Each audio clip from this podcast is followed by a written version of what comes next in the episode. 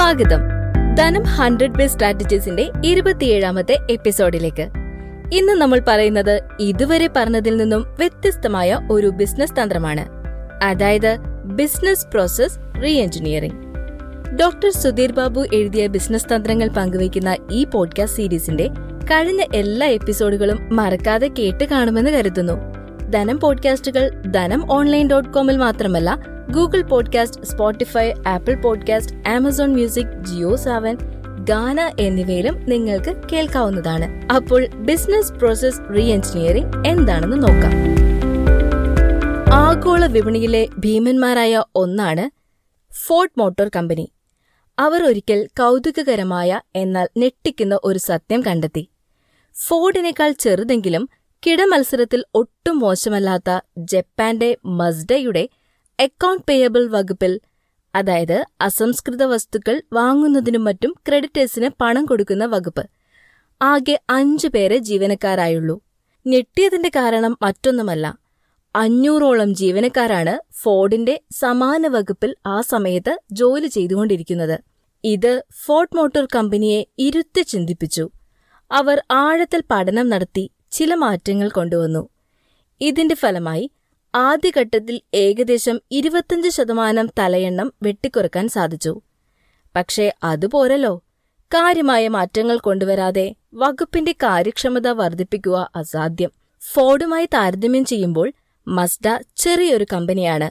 അവരുടെ അത്ര ജീവനക്കാരുടെ എണ്ണം കുറയ്ക്കാൻ ഫോർഡിന് സാധ്യമാകില്ലെങ്കിലും തീർച്ചയായും വലിയൊരു വ്യത്യാസം വകുപ്പിൽ കൊണ്ടുവരാനാകും എന്ന് വിദഗ്ധർ കണക്കുകൂട്ടി കൂടുതൽ വിപുലമായ നടപടികളിലേക്ക് ഫോർഡ് കടന്നുവന്നു പർച്ചേസ് പ്രോസസ് അതായത് വാങ്ങൽ പ്രക്രിയ മുതൽ പേയ്മെന്റ് പ്രോസസ് പണം കൊടുക്കൽ പ്രക്രിയ വരെയുള്ള എല്ലാ പ്രവൃത്തികളും സൂക്ഷ്മമായി വിശകലനം ചെയ്തു. സമൂലമായ ഒരു പരിവർത്തനം തന്നെ ഈ പ്രക്രിയകളിൽ നടപ്പിലാക്കി. ഇതിലൂടെ വകുപ്പിലെ എഴുപത്തഞ്ച് ശതമാനം ജീവനക്കാരുടെ എണ്ണം കുറയ്ക്കുവാൻ ഫോർഡിന് സാധിച്ചു. മസ്ഡയുമായി താരതമ്യം ചെയ്യുമ്പോൾ വലിപ്പത്തിനനുസരിച്ചുള്ള തലയെണ്ണത്തിലേക്ക് എത്തിക്കുവാൻ ഫോർഡിന് ഇതിലൂടെ സാധിച്ചു. ബിസിനസ് പ്രോസസ് റീ എഞ്ചിനീയറിംഗ് എന്ന അതിശക്തമായ തന്ത്രമാണ് ഫോർഡ് ഇവിടെ പ്രയോഗിച്ചത്. ഓരോ പ്രക്രിയയുടെയും ആഴങ്ങളിലേക്ക് ഇറങ്ങിച്ചെന്ന് അതിലെ ഓരോ പ്രവൃത്തിയെയും സൂക്ഷ്മമായി വിശകലനം ചെയ്യുക. എന്നിട്ട് ഓരോ പ്രക്രിയയെയും പുനർരൂപകൽപ്പന ചെയ്യുകയും അതിലൂടെ ഉൽപാദനക്ഷമത വർദ്ധിപ്പിക്കുകയും ചെയ്യുക. ബിസിനസ് പ്രോസസ് റീ എഞ്ചിനീയറിംഗ് അതായത് ബി പി ആർ നടപ്പിലാക്കുന്നതിലൂടെ ചെലവ് കുറച്ച് ലാഭം കൂട്ടുവാനും ഉൽപ്പന്നങ്ങളുടെയും സേവനങ്ങളുടെയും മേന്മ ഉയർത്തുവാനും പ്രക്രിയകളുടെ വേഗത കൂട്ടുവാനും കമ്പനികൾക്ക് സാധിക്കും. ഒരു ഹോസ്പിറ്റലിൽ ചികിത്സ തേടിയെത്തുന്നവർ അനാവശ്യമായി ധാരാളം സമയം അവിടെ എവിടെയായി ചെലവഴിക്കേണ്ടി വരുന്നു. ഇത് ധാരാളം പരാതികൾക്കും ഇടയാക്കും. രോഗികളുടെ കാത്തിരിപ്പ് സമയം മറ്റു ഹോസ്പിറ്റലുകളുമായി താരതമ്യം ചെയ്യുമ്പോൾ ഇവിടെ വളരെ കൂടുതലാണ്. ഇത് പരിഹരിക്കുകയാണ് ലക്ഷ്യമെന്ന് കരുതുക.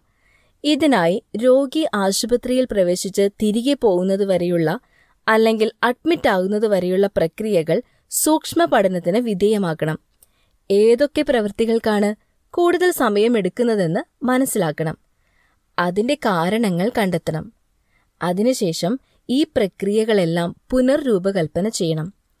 ബിസിനസ് ചെറുതോ വലുതോ ആകട്ടെ ബി പി ആർ ആർക്കും പ്രയോഗിക്കാം. പ്രശ്നങ്ങൾ പഠിക്കുന്നതും പ്രക്രിയകൾ പുനർരൂപകൽപ്പന ചെയ്യുന്നതും നടപ്പിലാക്കുന്നതും അനുഭവ സമ്പത്തുള്ള വിദഗ്ധരാവണമെന്ന് മാത്രം.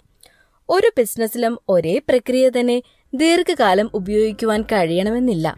കാലഘട്ടത്തിന്റെ മത്സരത്തിന്റെ ആവശ്യകതയുടെ അടിസ്ഥാനത്തിൽ പ്രക്രിയകളുടെ രൂപകൽപ്പനയും മാറ്റവും അനിവാര്യതയാകുന്നു. ബിസിനസിനെക്കുറിച്ച് കൂടുതൽ അറിയാൻ ധനം പബ്ലിക്കേഷൻസിലൂടെ ഡോക്ടർ സുധീർ ബാബു പുറത്തിറക്കിയ കേരളത്തിൽ വ്യവസായം തുടങ്ങാൻ അറിയേണ്ടതെല്ലാം എന്ന പുസ്തകം ആവശ്യമുള്ളവർ nine zero seven two five seven double zero five one എന്ന നമ്പറിലേക്ക് വാട്സപ്പ് ചെയ്യുക.